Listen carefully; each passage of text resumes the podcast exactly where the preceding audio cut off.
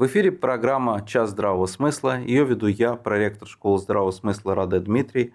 У меня сегодня в гостях отец Всеволод Чаплин и Анатолий Александрович Вассерман. Мы хотели бы немножко поговорить о том годе, который прошел, и немножко заглянуть в будущее, как людей умных. Я хочу вас спросить, что же нас ждет в продолжении того, что было. Как вы считаете, будет год хороший или не очень? Я обычно на Новый год говорю что-нибудь вроде: пусть 2020 будет намного лучше 2019 и намного хуже 2021. Так вот,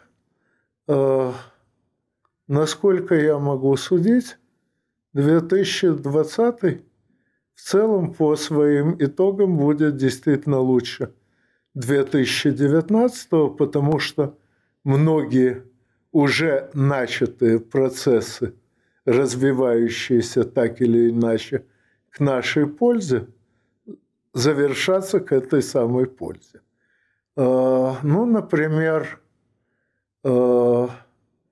победа президента Трампа на выборах 3 ноября и очень громкий, буквально сокрушительный провал Демократической партии Соединенных Государств Америки и на федеральных парламентских выборах, и на очень многих выборах в субъектах федерации, это для нас дело, несомненно, полезно, потому что сейчас именно демократы защищают уже сложившуюся структуру мировой экономики, а Трамп не только сам победил в 2016 году на обещании радикально изменить эту структуру, но и постепенно перетянул многих в республиканской партии на свою сторону. Извиняюсь, а можно вопрос? Да. Трамп обещал достаточно много всего и очень сильно ругал американскую финансовую олигархию. Но сделать-то особо ничего не сделал. Олигархия как сидела, так и сидит. Экономическая система не изменилась. Ну, изменения уже есть, но, скажем так, количественные пока не перешли в качественные. Но свободный от планов на следующие выборы Трамп 2.0 сможет подвинуть все-таки Уолл-Стрит? А он это уже и сейчас двигает. Дело не в Уолл-Стрит. Трамп пообещал восстановить внутриамериканское промышленное производство. И он это сейчас делает теми средствами, что в его распоряжении. Это подъем пошлин на тех направлениях, где он хочет в первую очередь возрождать это самое производство, и экономические санкции, которые представляют собой другой путь ограничения того же импорта. Пока сделано действительно немного, но сдвиги во внутриамериканском хозяйстве уже ощутимы. Для самих, ощутимы для американцев самих. Можно мне? Анатолий Александрович, ну ведь какое такое производство? Кондиционеры собирать из Мексики перебазировал. Зачем они вообще нужны в Америке? Собирать кондиционеры. Автомобили, 25% пошлин на немецкие автомобили. Зачем оно нужно, это отверточная сборка? При этом он вводит санкции против высокотехнологических компаний Huawei, которая должна была распространять 5G. Тормознул 5G развитие в Соединенных Штатах. При этом он сделал то, что китайцы начали разрабатывать свое программное обеспечение, наложил санкции. Раньше это делала США, теперь это китайцы будут делать сами. Фактически, по моему мнению, может быть, оно неправильное, он тянет назад, он тянет в прошлый технологический уклад. Он хочет низкоквалифицированную рабочую силу восстановить. Ну да, это ему удастся, а Китай идет вперед.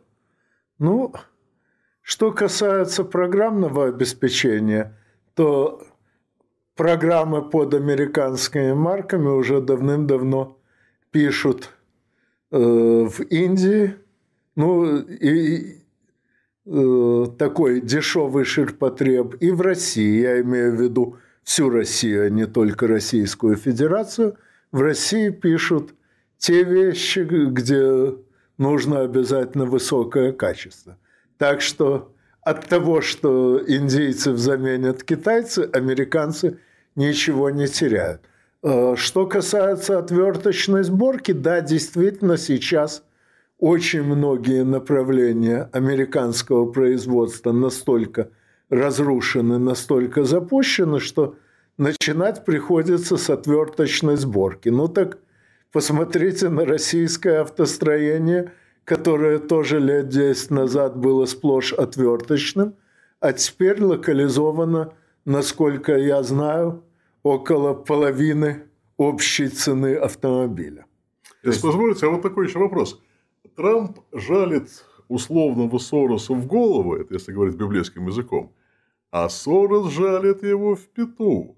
Экологическая компания Грета Тунберг, как новый символ чуть ли не всего светлого в будущем человечества, все вот эти атаки на индустрию, собственно говоря, да, на нефть, на заводы, на сельское хозяйство, коровы якобы являются мощнейшим фактором изменения климата. Все это как бы ответ финансовой системы, финансового сектора на попытку реиндустриализации. Все правильно. Сможет Трамп вот эту экологическую атаку? Трамп официально вывел Соединенные Государства Америки из соглашения по стабилизации климата. То есть все эти шаманские пляски с бубном Греты Тунберг теперь бьют исключительно по Западной Европе. Ну, понятно, что Китай и Индия тоже на эти соглашения плевать хотели, но для американцев сейчас важнее ослабить именно Западную Европу. Почему? Потому что нынешняя система производства – это взаимосвязь азиатских заводов с американскими конструкторскими бюро. И американцы страшно боятся, как бы европейцы не переключились, то есть китайцы не переключились на европейские конструкторские бюро. Поэтому американцы сейчас бьют прежде всего по западноевропейскому производству. И в этом смысле Тунберг оказалась троянским конем для Европы. Точно так же и другие заклинания, скажем, заклинания о борьбе с животноводством, американцы сейчас переадресуют в Латинскую Америку, поскольку именно она для них главный поставщик мяса, конкурирующий с их родным Юго-Западом.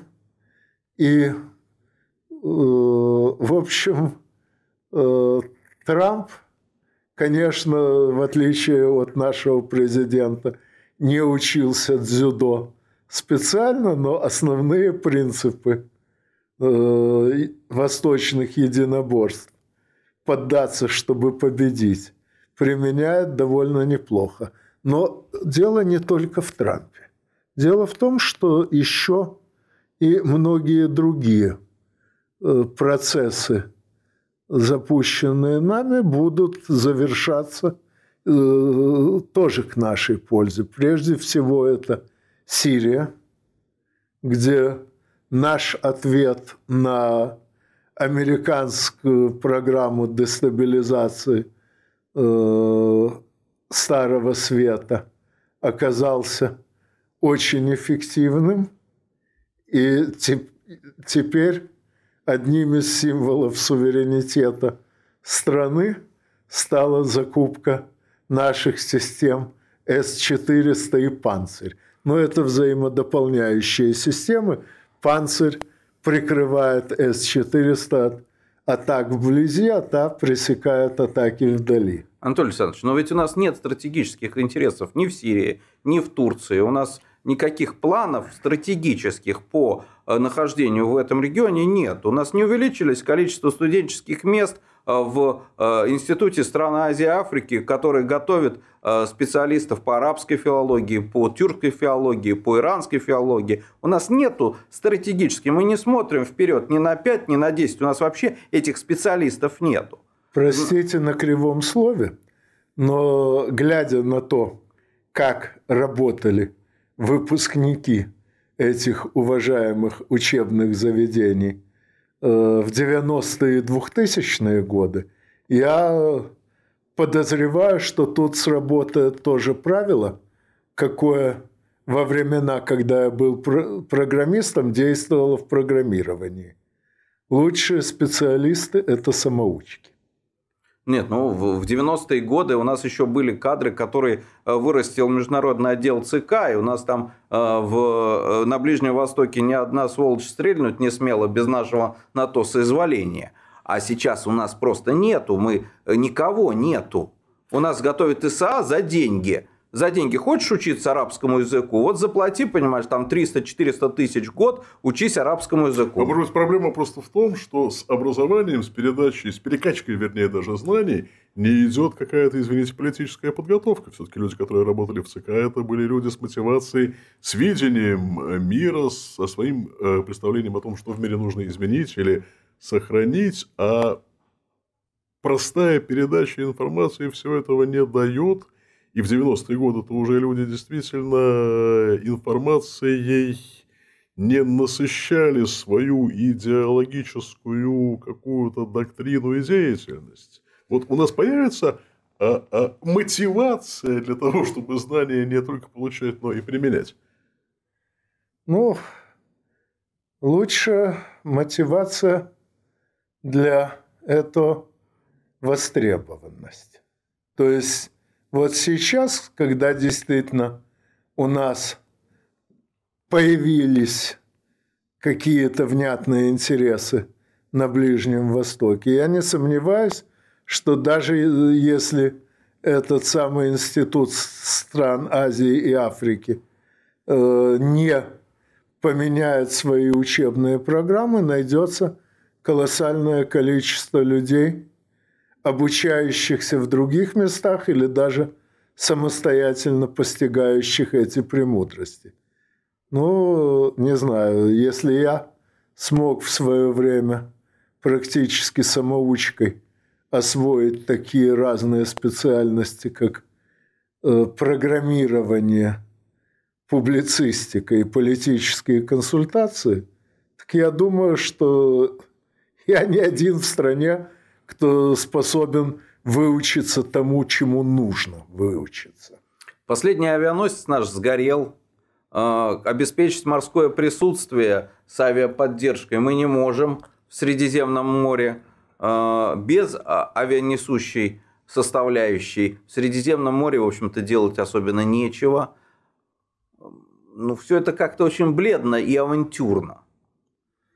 Ну, то, что адмирал Кузнецов сгорел в ремонте, это показывает состояние не флота, а ремонтной и судоремонтной и судостроительной базы.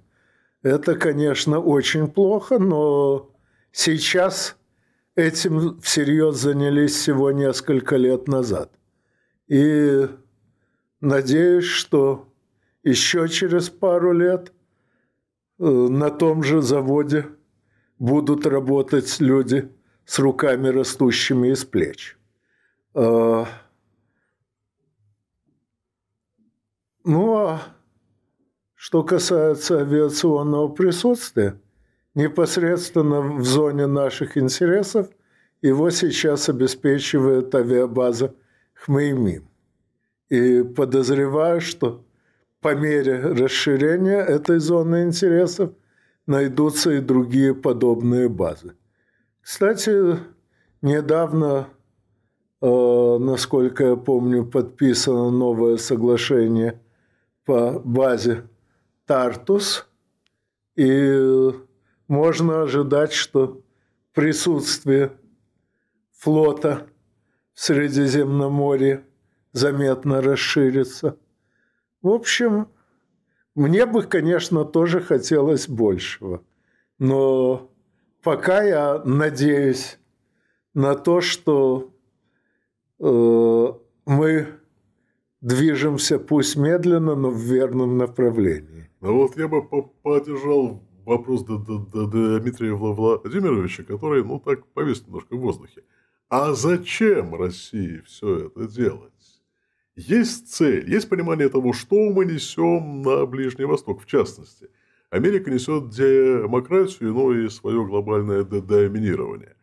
А исламисты, вот эти, запрещенные в России, несут свой общественный уклад, экономический, политический, любой другой. Что несем мы? У нас есть какая-то своя доктрина, которая бы требовала реализации в мире. У нас есть люди, которых мы считаем своими, и которые находятся в опасности. Или просто вот нам достаточно обозначить присутствие в виде какого-то количества людей. Антиконституционный вопрос задаете. Вот. А я всегда выступаю за мирное и законное изменение Конституции. Я тоже. Вот. Собственно, на самом деле в Конституции закреплена государственная идеология. А именно, первая глава «Основы конституционного строя» практически целиком состоит из догматов тоталитарной секты «Либералы». И статья 13 Конституции, по сути, запрещает создавать организованные структуры, способные подвергнуть эти догматы сомнению. И в этом смысле нам действительно нужна новая конституция, поскольку догматы тоталитарной секты «Либералы» неукоснительно приводят к рекомендациям, несовместимым с жизнью. Почему это так? Отдельная тема, я об этом уже немало говорил и писал, но сам факт уже давно никого не сомневает, кроме разве что самих адептов этой секты. Но пока у нас нет возможности построить вменяемую государственную идеологию, поскольку невменяемая государственная идеология прямо запретила такое строительство. Остается действовать в духе моего довольно старого, где-то, по-моему, лет 5 назад написанного четверостишия. Чем дальше от своих границ встречать возможную угрозу, тем меньше риска ощутить ее вблизи родной березы. Но мы не понимаем, в чем именно угроза. Ведь нам же внятно как бы показывали, вот какой нехороший, совершенно запрещенный и абсолютно неразрешенный ИГИЛ, который отрезает головы, понимаете, каким-то, понимаешь, хорошим людям. А потом мы видим, что, оказывается, наши отечественные, православные, вроде как белые люди, оказавшись в этом месте, начинают творить то же самое, а завтра эти люди окажутся у нас обратно возвращенными, потому что отслужили. И вот эти самые озверевшие люди будут у нас ходить по Москве. Зачем вообще нужно было посылать туда? Вы имеете в виду случай с кувалдами? Да, я считаю, что... Я, во-первых, 9/10... видя информации, приходящей к нам с Запада, это постановочные материалы или просто покупка каких-нибудь отморозков, которых потом выдают за наших. Нет, так что происхождение этого ролика тоже не вполне понятно. Но даже если так... Помните, был случай, когда на Первом канале выпустили в прямой эфир в одной из программ новостей беженку из Славянска, а та рассказала ужасную историю про распятого мальчика. Ну, уже к следующей новостной передаче выяснилось, что она врала. Извинились, ведущая передачи извинилась перед зрителями за это, но с тех самых пор это в антирусской пропаганде постоянно поминают этого самого распятого мальчика. Так вот, почему его поминают уже больше 5 лет? Да просто потому, что никаких других примеров лжи или серьезных ошибок в наших СМИ с тех пор не появилось. Ну, я имею в виду официальные СМИ, а не либеральные. Вот. Просто не появилось ничего другого, чем можно было бы нас попрекать. Вот я думаю, что и с этим роликом история такая же. Даже если он подлинный, ничего другого подобного не было, нет и не будет. Я не исключаю, что у кого-то действительно могла поехать крыша, или что каких-то бойцов какой-то из частных военных компаний элементарно подкупили, но второй раз такой трюк не удастся. Война есть война, в испорченном грехом мире много зла, и на войне особенно много зла. Вы знаете, практически любых самых лучших воинов света можно поймать на войне за какими-то делами, которые обывателю, расслабленному нынешнему обывателю, будут казаться чем-то совершенно непереносимым. И что? Вот если это происходит, нужно отказаться от силовых действий? Я считаю... Если я начну цитировать виденные мною инструкции по оперативному допросу в полевых условиях, примерно половину слушателей просто стошнит. А ведь я видел еще далеко не все. Но в военных условиях это бывает необходимо просто потому, что в политике и на войне руководствуются простым арифметическим правилом, что может быть ценнее человеческой жизни. 2 человеческие жизни. Ну, согласитесь, направление частных военных компаний без политического сопровождения политрука или без сопровождения капеллана, без идеологического сопровождения, без морального контроля за тем, что они делают, расчеловечивает этих людей. Это фактически становится совершенно вот дикая дивизия, которая дикая не в том смысле названия, а в том, что это становятся не люди, а дикие звери, которых можно держать только вдали от государства. Ну, судя по тому, что творилось с американцами и получило название «Вьетнамский синдром», наличие официальных капелланов в войсках не помогает. Зато, судя по тому, что афганского синдрома в пересчете, так сказать, на душу воевавшего населения было в разы меньше, чем вьетнамского, очень способствует вразумлению собственное представление о том, что ты стоишь на правой стороне и защищаешь правое дело. Так вот, насколько я могу судить, у наших частных военных компаний с этим проблем нет. Вы знаете, проблема есть. Я был однажды на конференции, где обсуждались социальные проблемы, связанные с ЧВК. Там все очень непросто. На лечение денег после ранений дается гораздо меньше, чем достаточно было бы для воинов действующей армии в государственной системе. Родственникам как компенсации выплачиваются очень редко и часто не выплачиваются. Людей утилизируют, как в этой среде принято говорить, чтобы не платить. Это тоже огромнейшая проблема. Так было с Балкан. Здесь с 90-х годов с нашими добровольцами. Люди возвращаются и тут же им предлагают выступать в качестве решал в бытовых спорах, экономических спорах. После этого тюрьма или часто тоже какое-то полулегальное существование. Смотрите, что получается. Страна, какие-то сильные игроки в стране решают свои проблемы за счет ЧВКшников, выплачивая не такие уж большие для этих игроков деньги, бросают людей на произвол судьбы. Часто эти люди оказываются неуправляемой и опасной силой, хорошо обученной силой, часто вооруженной силой. И никому до них дела нет.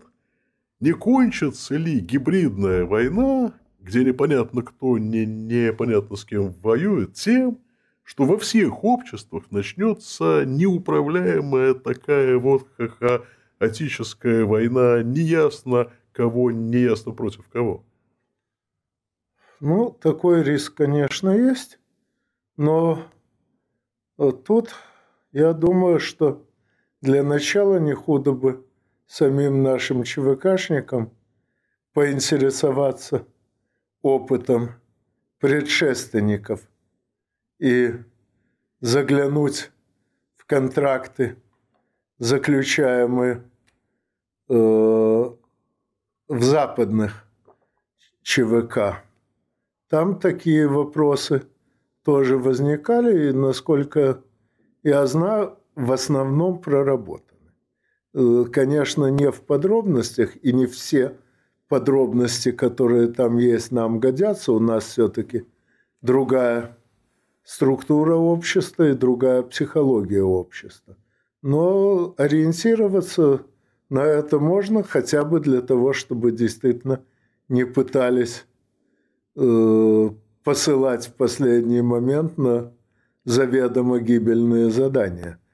Кстати, эта практика очень давняя.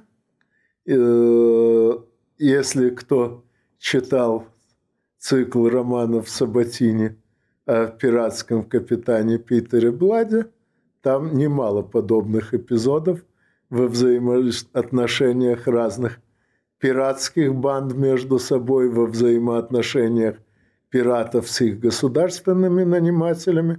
То есть это вопросы давние, но некоторый опыт их решения уже накоплен. Ну, а что касается того, что с этими людьми происходит после увольнения с такой службы, я думаю, что об этом действительно стоит задуматься заранее. Но, опять же, решение таких проблем в мире уже отработано, и нам есть на что ориентироваться. А не считаете ли вы, что у нас в России внутри вдруг оказывается несколько тысяч людей с боевым опытом и при этом слаженных людей, с командирами, с слаженные соединения, которые могут быть использованы теми же самыми людьми, которые платили им деньги в Сирии, для решения каких-то своих политических задач в России, тоже за деньги? Нет, этого я не боюсь по очень простой причине. По меркам какой-нибудь Сирии или, допустим, современных остатков Ливии, несколько тысяч вооруженных и хорошо организованных людей – это очень серьезная сила. По меркам Российской Федерации, если они начнут нарушать закон, то с ними найдется кому справиться в 24 не то что часа, но даже секунды. Не уверен. Вдруг в Москве буча, массовая буча, на улице вышли сотни тысяч людей. Я сильно предполагаю, что силовики из казарм даже не выйдут. Их уже отпугали достаточно через истории про Беркут в Киеве и про его дальнейшую судьбу, через истории про Югославию тоже. Люди хорошо умеют воспринимать такие вещи. Да, они хорошо усвоили главный урок и Сербии, и Украины, Если ты не пытаешься поддержать действующий государственный строй, это тебя не спасет. Наоборот, если он рухнет, тебя в любом случае накажут за то, что ты был его частью. Ведь там сейчас судят не только тех беркутовцев, что были на Майдане. Весь спецназ украинской милиции, Беркут, распущен еще в 2014 году, и все сотрудники этого спецназа в лучшем случае выброшены на улицу, а в худшем их за что-нибудь судили, за что всегда найдут, а то и убивали без суда. Именно потому, что старая власть рухнула. И я думаю, что вот это главный урок, который они усвоили. Что же касается сотен тысяч, знаете, об этом уже говорили. В 2011 году, в начале 2012 тоже грозили сотнями тысяч манифестантов, и действительно на пике событий на проспекте академика Сахарова собиралось до 50 тысяч человек. А потом по призыву Сергея Ирвандовича Кургиняна начали собираться антисахарные люди. Первый митинг, в котором я, кстати, лично участвовал, 24 декабря 2011 года состоялся на смотровой площадке перед университетом на Воробьевых горах. Там было всего 5000 человек. Но и это неприятно поразило организаторов «Сахарного болота». На втором митинге перед главным входом на ВДНХ, где-то в начале января, точную дату не помню, собралось уже 30 тысяч человек, причем съехалось из регионов столько народу, что организаторы митинга решили выпускать на трибуну только приезжих, а москвичи вообще не выступали. И, наконец, третий митинг в Парке Победы собрал примерно 130 тысяч человек. Просто потому, что емкость этой площади именно такая, больше туда просто не могло втиснуться, хотя желающих было намного больше. Вот. После этого все разговоры о сотнях тысяч антипутинских манифестантов тихо заглохли. Так вот, я совершенно уверен, что, как пелось в одной из солдатских песен, если надо, повтори. Стоящая толпа – это одно. Если большая толпа идет куда-то, чтобы взять то или иное здание, и выбор только один – либо давить ее танками, либо отводить танки и вооруженные любые государственные подразделения. Куда качнется выбор тех, кто стоят в оцеплении? Послушают ли они приказы действовать через жесткую силу? Я не уверен в этом. Судя по 4 октября 1993 года, послушают. Опять же, не только по самому событию, но и по его последствиям. Насколько я знаю, все, кто тогда участвовал в обстреле верхних этажей Белого дома из танковых орудий, потом в части карьеры не испытывали никаких дополнительных сложностей. И, глядя именно на их судьбу, нынешние военные тоже, скорее всего, примут подобное решение. Я не утверждаю, что тогда действительно стоило стрелять. Там, в общем, обстановка была достаточно смутная и заставляющая вспомнить шекспировского Меркуцио «Чума на оба ваши дома». Но то, что со стрелявшими ничего плохого не произошло, это для нынешних силовиков тоже послужит ориентиром. А вы думаете, мы до 2021 года, до выборов в парламент доживем без каких-то эксцессов, так тихо, спокойно?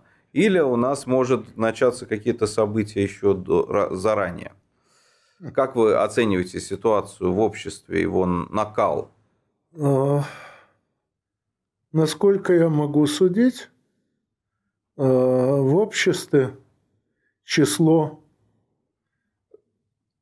отморозков, которым по нутру любой кипиш, кроме голодовки, вообще теперь исчезающе мало, а число людей, склонных обвинять в своих неприятностях действующую власть, на глазах падает. Просто потому, что большая часть неприятностей проистекает не просто из внешних источников, а из внешних источников, постоянно хвастающихся своей способностью причинять нам неприятности. Да, есть, конечно, у наших неприятностей и внутренние источники, прежде всего экономический блок правительства Российской Федерации, но на фоне западных обезьян, хвастающихся своим умением плеваться навозом, даже самые дикие российские внеэкономисты выглядят почти вменяемыми. Но вот это спокойствие общества, это нежелание идти на конфликт, по крайней мере, на силовой конфликт, который, конечно, в обществе усиливается. Всегда ли хорошо, если люди не обладают решимостью идти за что-то до конца, если люди готовы погружаться, на самом деле, в застой, это же, в конце концов, либо кончится медленной смертью, либо кончится смертью в ходе каких-то бурных событий, которые извне общества могут быть навязаны, хоть с Запада, хоть с Востока. Ну, идти до конца надо за то, за что стоит идти до конца.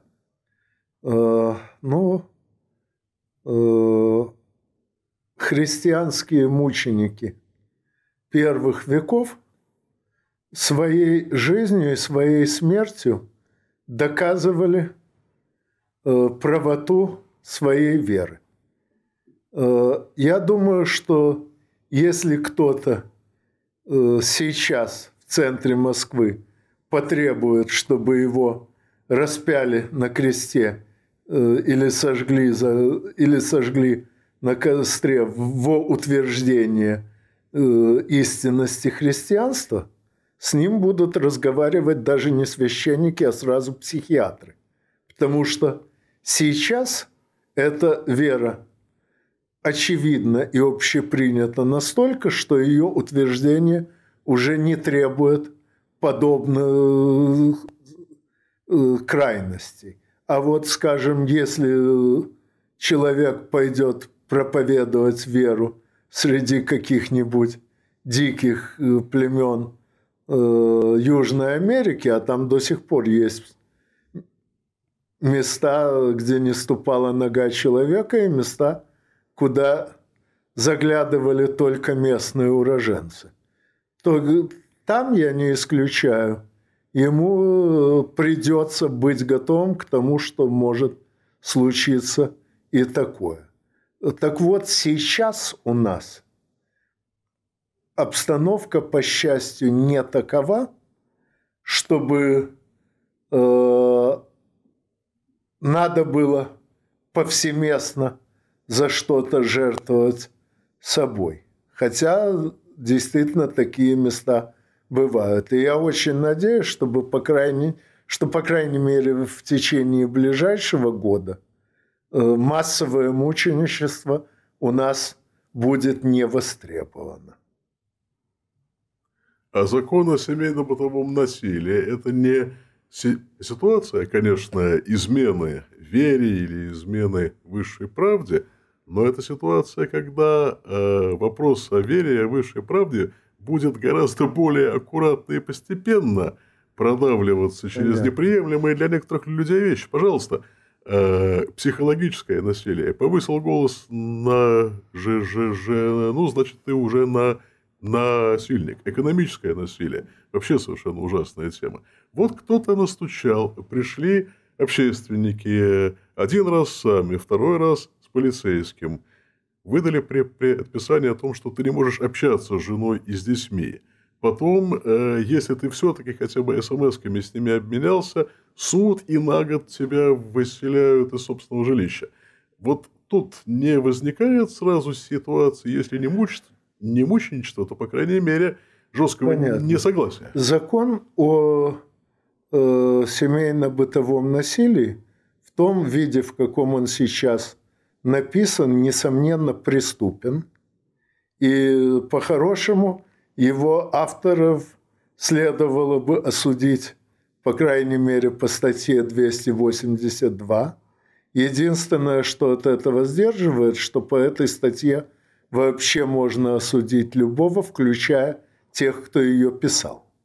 Но я знаю, что один из моих коллег, Роман Олегович Носиков, юрист, действительно грамотный юрист и, кстати, православный, сейчас пишет проект новый проект такого закона, поскольку сама проблема объективно существует. Собственно, проблема эта заключается в том, что конфликт возникает между людьми, зависящими друг от друга и не имеющими возможности прервать этот конфликт, просто разойдясь в стороны. Ну, к этому и подталкивают. Значит, нужно искать какие-то другие форматы решения. Конечно же, не то, что написано в нынешнем проекте этого закона, но и отказываться от самого понятие семейно-бытовое насилие, к сожалению, не получается именно потому, что этот вид насилия отличается от всех остальных обстановкой, в которой происходит. Поэтому спасибо товарищам, для которых солнце восходит на Западе, за то, что они обратили внимание на эту проблему, но решать ее, конечно же, надо людям нормальной ориентации. Но семья – это всегда насилие. Нет воспитания без насилия. У нас было просто в XIX веке более сильное насилие. Детей пороли розгами, ставили на горох в гимназиях. Мы все это знаем по нашей литературе. Сейчас такого нету. Сейчас у нас словесное насилие над детьми, говоришь. Психологическое насилие. Но без насилия нету образования, без насилия нету воспитания, без насилия нету того стержня, который держит эту семью. Все правильно. Но опять же тут, если не ошибаюсь, бард Леонид Симаков сказал: где изуверство, где святая вера, решает мера. Все решает мера. Да, действительно, без некоторой доли насилия невозможно человека ни воспитать, ни образовать. Более того, до определенного возраста неизбежно физическое насилие. Говорю это по своему опыту, потому что меня в детстве родители изрядно лупили, но потом задним числом я, во-первых, убедился, что было за что. И, во-вторых, я понял, что в моем тогдашнем несовершенно умном состоянии я бы просто не воспринял никакие слова, в том числе я бы элементарно не понял словесных объяснений того, почему то, что я делаю, вредно, причем вредно в первую очередь для меня же самого. И поэтому действительно до определенного возраста приходится воспитывать рефлексы физическим воздействием, потому что человек еще не воспринимают другого. Но, опять же, нужно, во-первых, и самим родителям понимать, что и для чего они делают. И, во-вторых, нужна мера, потому что тоже стояние на гречке вот недавно обернулось случаем, когда у ребенка эту самую гречку пришлось хирургически из кожи удалять. Так вот, вопросы меры – это всегда самое сложное. Запретить то или иное действие целиком или, наоборот, разрешить его целиком – это несравненно проще, чем разбираться с допустимыми дозировками. И я очень надеюсь, что от нынешних крайностей, когда мы кидаемся то в безоглядное запретилово, то в столь же безоглядное разрешилово, мы вернемся именно к вопросам разумной необходимости и разумной достаточности. А не считаете ли вы, что мы должны, переходя в новый технологический уклад, это с того, с чего мы начали, того, что мы переходим в совершенно другой мир, мы должны изменить нашу школу, потому что та школа, которая была создана, которая воспитывает человека тонким перышком в тетрадь, буквы ровные писать, она уже как бы отмерла, она уже 20 век. Нужно воспитывать человека-творца, в этом задача главная. Я вам даже больше скажу. Эта школа даже не 20 века. Основы этой системы образования были выстроены сразу в нескольких немецких государствах еще в середине XIX. Другое дело, что до совершенства они доведены именно в России, именовавшейся тогда Советским Союзом, к середине XX века. Но, во-первых, тоже тонкое перышко воспитывает, как выяснилось, не только мелкую моторику, то есть умение человека точно дозировать свои движения, свои усилия, а это необходимо при самых разных обстоятельствах. Вот, например, почему во время Великой Отечественной войны новые радиозаводы у нас строили в Азербайджане и Средней Азии, потому что люди, имеющие с детства опыт сбора хлопка и опыт вышивания, лучше прочих собирали мелкую аппаратуру. Кстати, в 50-е, 60-е годы на том же выдвинулись электронные заводы в Японии и Корее. Но главное, оказывается, что эта самая мелкая моторика учит еще и точнее думать, точнее отслеживать свои мысли, так же, как отслеживает свои движения.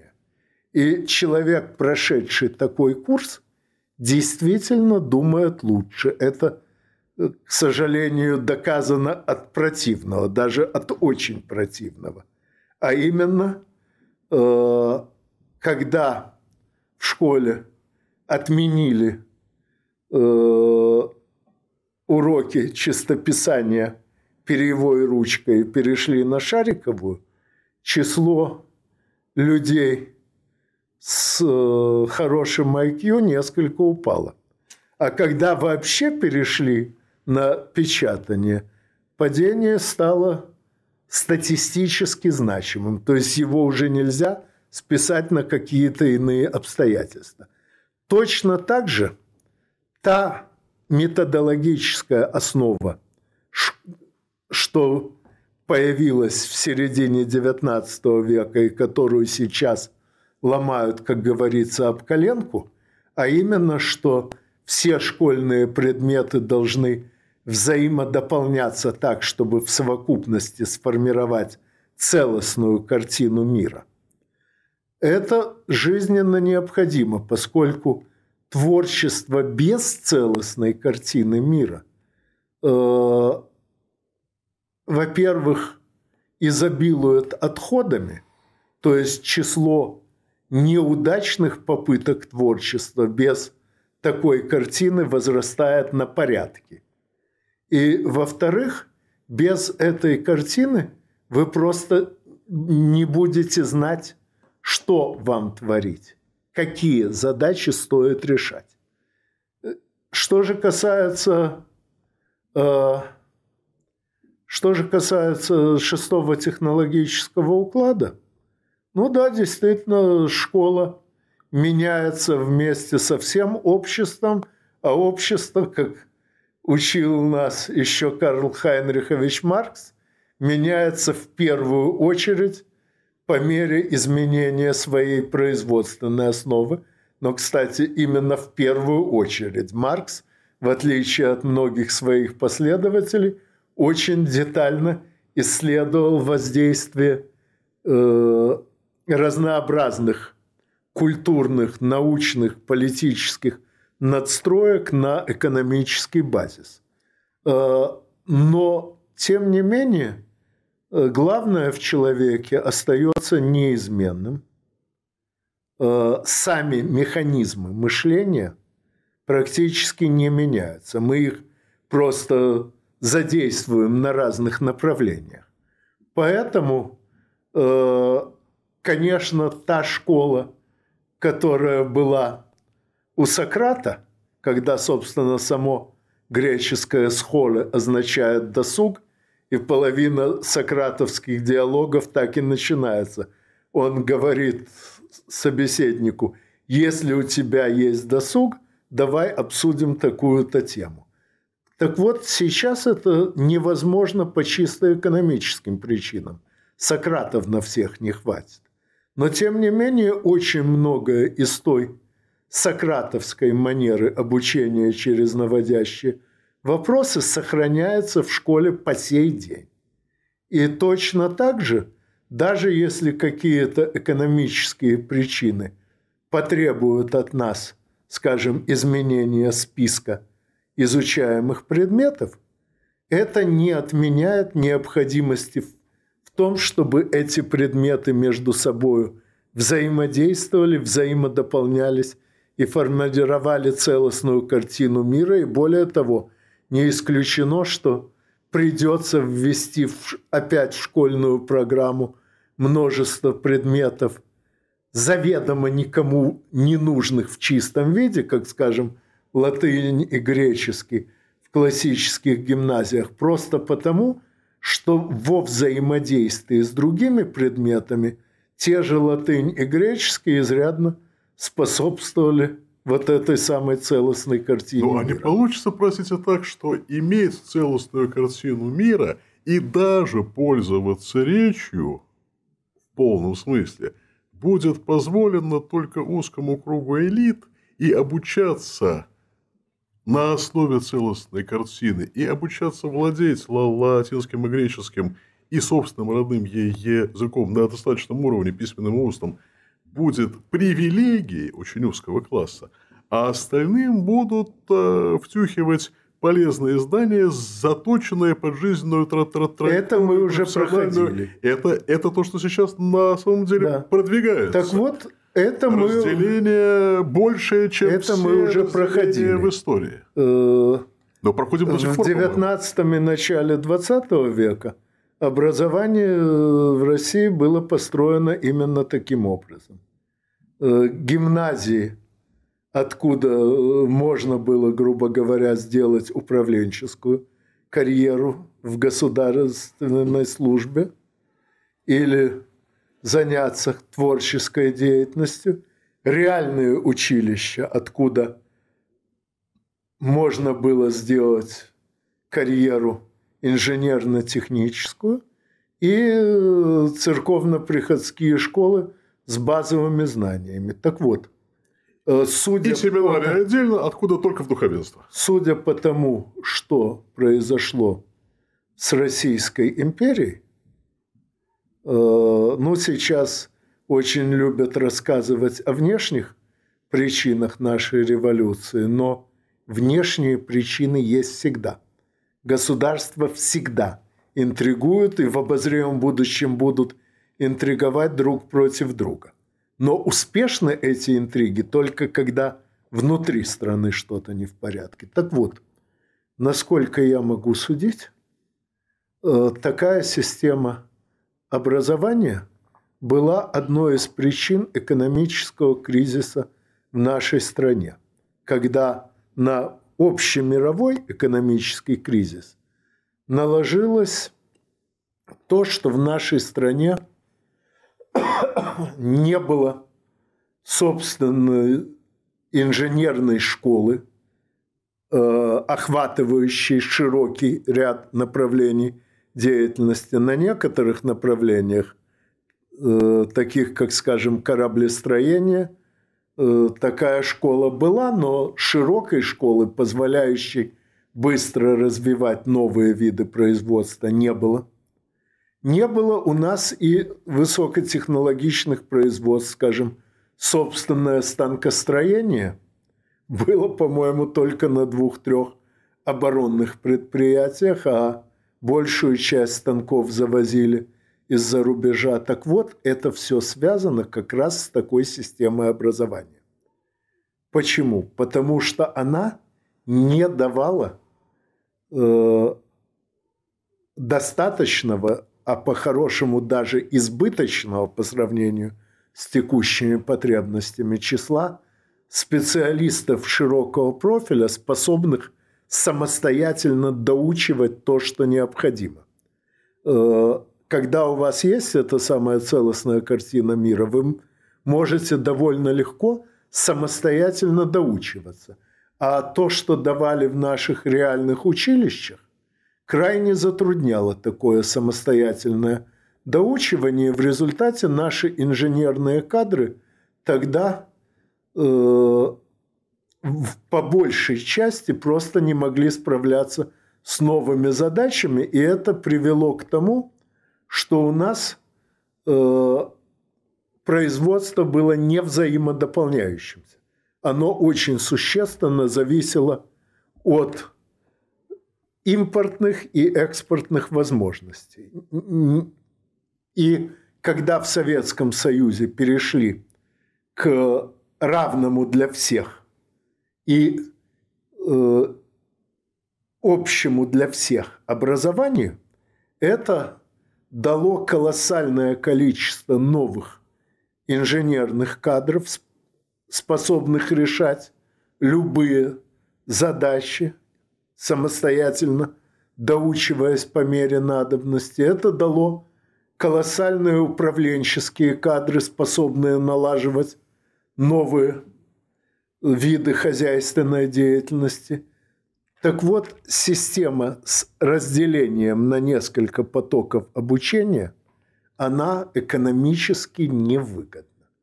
Поэтому ее, собственно, и продвигает нынешний экономический блок правительства, который руководствуется теориями, написанные в интересах торговцев, а не производственников. Поэтому по интересам производства эти теории бьются страшной силой. Но в любом случае такое вот разделение на несколько управленческих потоков – это провально. Кстати, я тут уже не раз говорил, что, ну и не только тут есть у меня статьи на эту тему, что последовательная производственная логика, последовательный анализ, что нужно для эффективного производства, неизбежно приводит к социализму. И не зря же Чубайс говорил, что распродавали и разрушали наше производство именно из страха перед социализмом, потому что развитое самостоятельное производство к нему неизбежно приводит. Вот, так вот, еще раз повторю, что сословное общество вообще малоэффективно, а сословное образование катастрофически разрушительно, в том числе и для сословного общества. Насколько я понимаю, то те люди, которые стоят во главе нашего образования, на сегодняшний день исповедуют социал-дарвинизм. Вот вы считаете, что это преступная теория, или это просто дарвинизм не распространен, не должен распространяться на человеческое общество?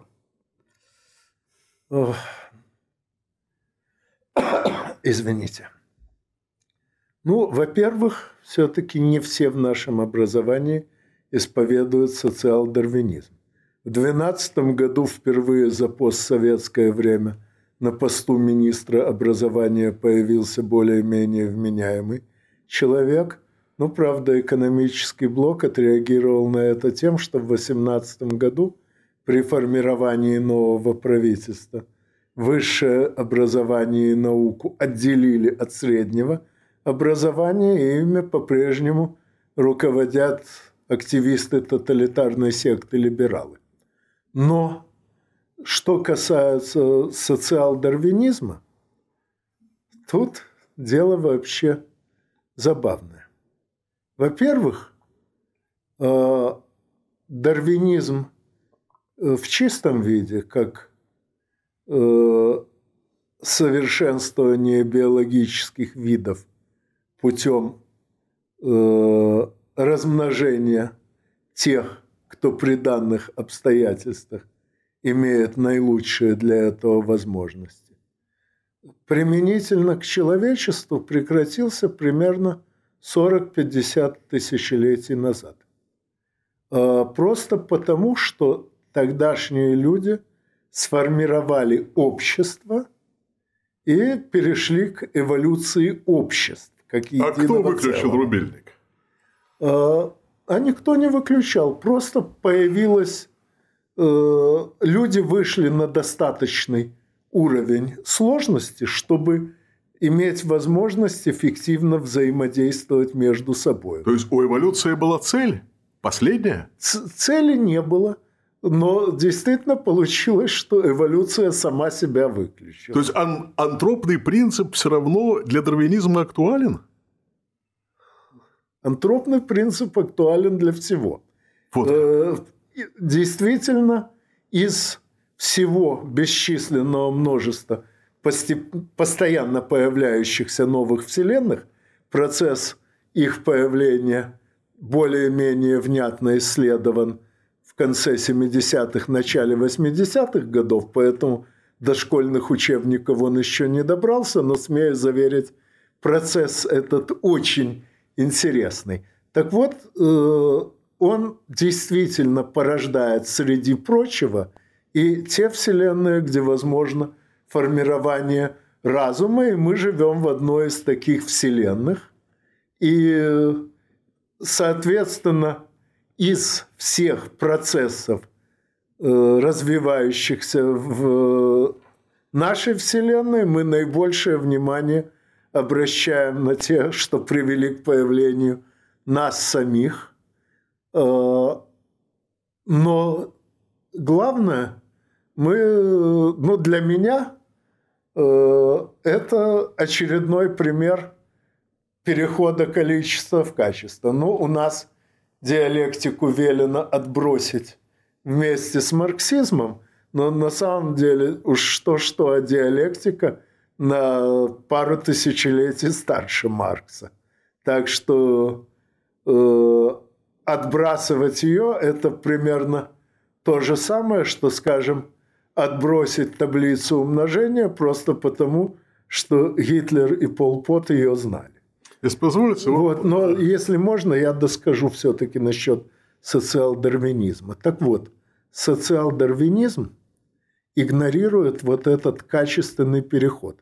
Социал-дарвинизм отказывается рассматривать общество как единое целое, и, соответственно, он генерирует решения, пагубные для общества как единого целого. Не буду перечислять все его косяки, но вот того, что творится с нашим образованием сейчас, и с нашим здравоохранением тоже вполне достаточно, чтобы признать это учение преступным. А преступно оно именно потому, что не понимает природу человека как общественного существа, как существа, в принципе, не способного ни формироваться, ни даже просто существовать вне общества. Ну, то есть, что значит не способного? Выжить-то, может быть, и можно в одиночку, но никто в здравом уме и твердой памяти не пожелает себе выживания в одиночку. Видите, есть одна проблема. Христиане, в отличие от русоистов и от всей традиции постпросвещенческого политического мышления, считают, что природа человека не так уж хороша. Лём натюрель искажен грехом. Он удобопреклонен, извините за такой церковнославянский термин, ко злу. Он всегда стремится ко злу. Он часто стремится к энтропии. Общество не может быть само по себе устроено, само по себе не может сложиться во что-то идеальное. Поэтому эволюция не очевидна как что-то, что может произойти само собой. То же самое касается и дарвинизма, как, собственно, биологического учения. Вот для меня всегда было загадками, где в этом учении все-таки хоть какое-то доказательство и объяснение самовозникновения, собственно, материи, если считать, что она возникла, а не была вечно, возникновение, самовозникновение клетки, самовозникновение человека. Ну, скажем так. И почему этот процесс остановился? Почему мы не эволюционируем сверхлюдей? Вот. Ну, скажем так. На самом деле ответы на все эти вопросы есть, но они пока достаточно сложны и не доведены до того уровня, чтобы их было легко объяснять. И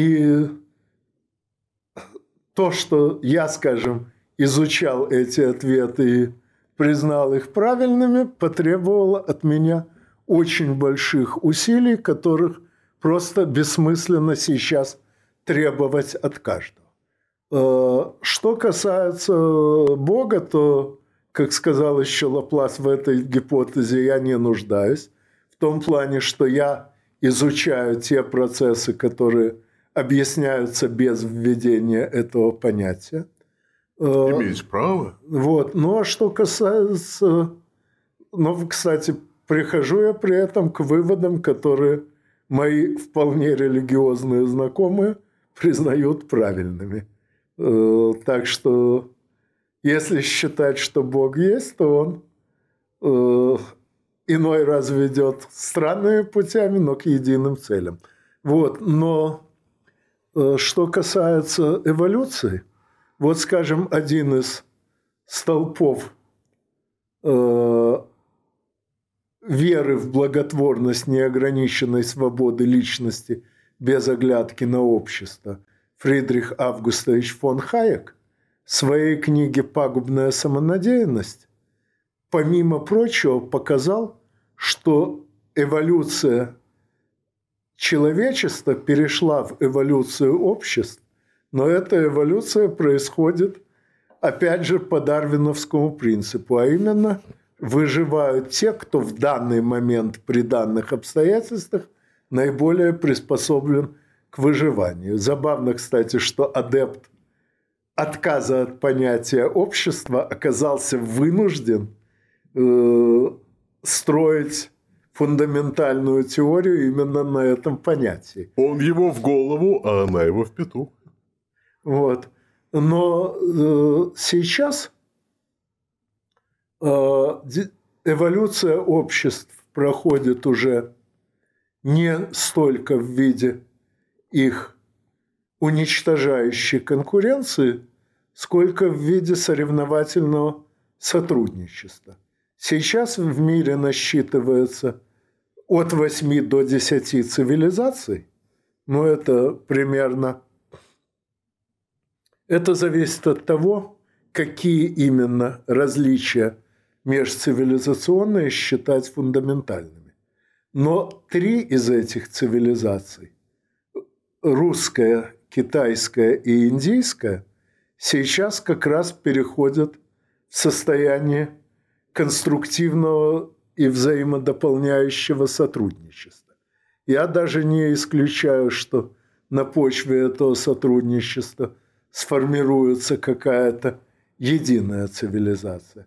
А в то же время, буквально у нас на глазах, англосаксонская цивилизация, опирающаяся в первую очередь на принципы взаиморазрушающей конкуренции, зашла в тупик эта цивилизация.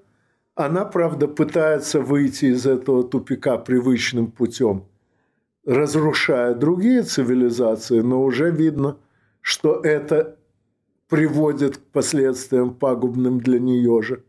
Поэтому вот этот самый принцип конкуренции цивилизаций сейчас тоже близок к исчерпанию и, вероятнее всего, на смену ему придет что-то другое. То есть эволюция все равно будет происходить путем выживания тех, кто к этому в данный момент наилучшим образом приспособлен, но те, кто являются объектами эволюции, это будут уже даже не отдельные, скажем, страны или отдельные цивилизации, а нечто еще более общее и сложное, выросшее на их основе. То есть мы сейчас переживаем момент очень интересный, но, к сожалению, большая часть наук построена таким образом, что может изучить какое-то явление не в процессе его развития, а только задним числом. И это значит, что для того, чтобы понять, что с нами происходит, надо что-то менять в методологии науки. Я не сомневаюсь, что эти изменения рано или поздно тоже появятся, но не уверен, что доживу до них. То есть Никита Сергеевич прав был, когда говорил американцам: «Мы вас похороним». То есть мы потихоньку доходим до того, что мы англосаксов с их цивилизацией похороним. Кстати, замечу, что они трактовали это выражение в своем духе. Они восприняли фразу «мы вас похороним» не как «мы вас переживем», что, собственно, имел в виду Хрущев, а как «мы вас убьем». И это тоже показывает фундаментальные различия русской и англосаксонской цивилизации. Ну и греховность человека, которую никто не отменял, которая не обещает нам безоблачного будущего. Вы знаете, я бы как раз очень огорчился, если бы человек был безгрешен, потому что это, по сути, означало бы, что человеку уже некуда стремиться. Но мир во всем мире тогда исключен. Ну, опять же, как его трактовать? Мир в смысле отсутствия военного противостояния, полагаю, рано или поздно достижим. Мир в смысле отсутствия каких бы то ни было противостояний недостижим просто потому, что в природе человека еще и соревновательность. Человеку всегда хочется доказать, что в чем-то он лучше тех, кому он это доказывает. И это будет мягкая форма социал-дарвинизма. Это уже будет не дарвинизм в чистом виде. Почему? Потому что дарвинизм рассматривает только случайные изменения в людях или, вот как у Хайека, в обществах, только случайные изменения, происходящие сами собой. Тогда как при соревновании человек изменяет себя сознательно. Он сознательно развивает какие-то свои способности, он сознательно отказывается от каких-то других способностей. То есть это уже не дарвинизм вообще, это принципиально иная форма поведения. То есть естественный отбор будет спланированным и цивилизованным. Он уже не будет естественным. Да. Он будет именно спланированным и цивилизованным. То есть мы будем пытаться повторить роль Творца. Ну так это естественно. И промыслителя. Уж если Творец создал нас по образу и подобию своему, то он создал нас со способностями к творению и со стремлением к творению. И то, что мы чем дальше, тем больше осваиваем эту способность и, соответственно, обретаем возможность творить все больше, это не выходит за рамки Божьего промысла. Вообще, если смотреть именно на религиозную картину мира, то разница между Богом и человеком – это то, что в математике называется разницей между актуальной и потенциальной бесконечностью. Актуальная бесконечность – это нечто, что бесконечно здесь и сейчас. Потенциальная бесконечность – это нечто, что в каждый данный момент конечно, но может нарастать, превосходя любой заранее заданный предел. А это все мы. В том-то и дело.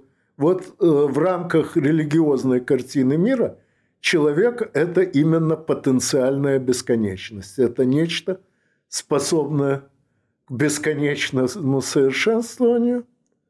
Понятно, что человек не станет Богом именно потому, что Бог в рамках той же картины – это актуальная бесконечность. Но люди последующих поколений с точки зрения людей предыдущих поколений всегда выглядят богами. Давайте на этой торжественной ноте подведем черту. Спасибо вам большое. В эфире был «Час здравого смысла». Его вел я, проректор школы здравого смысла Род Дмитрий Владимирович. В гостях у нас был Анатолий Александрович Вассерман и отец Всеволод Чаплин. Спасибо вам большое. До свидания.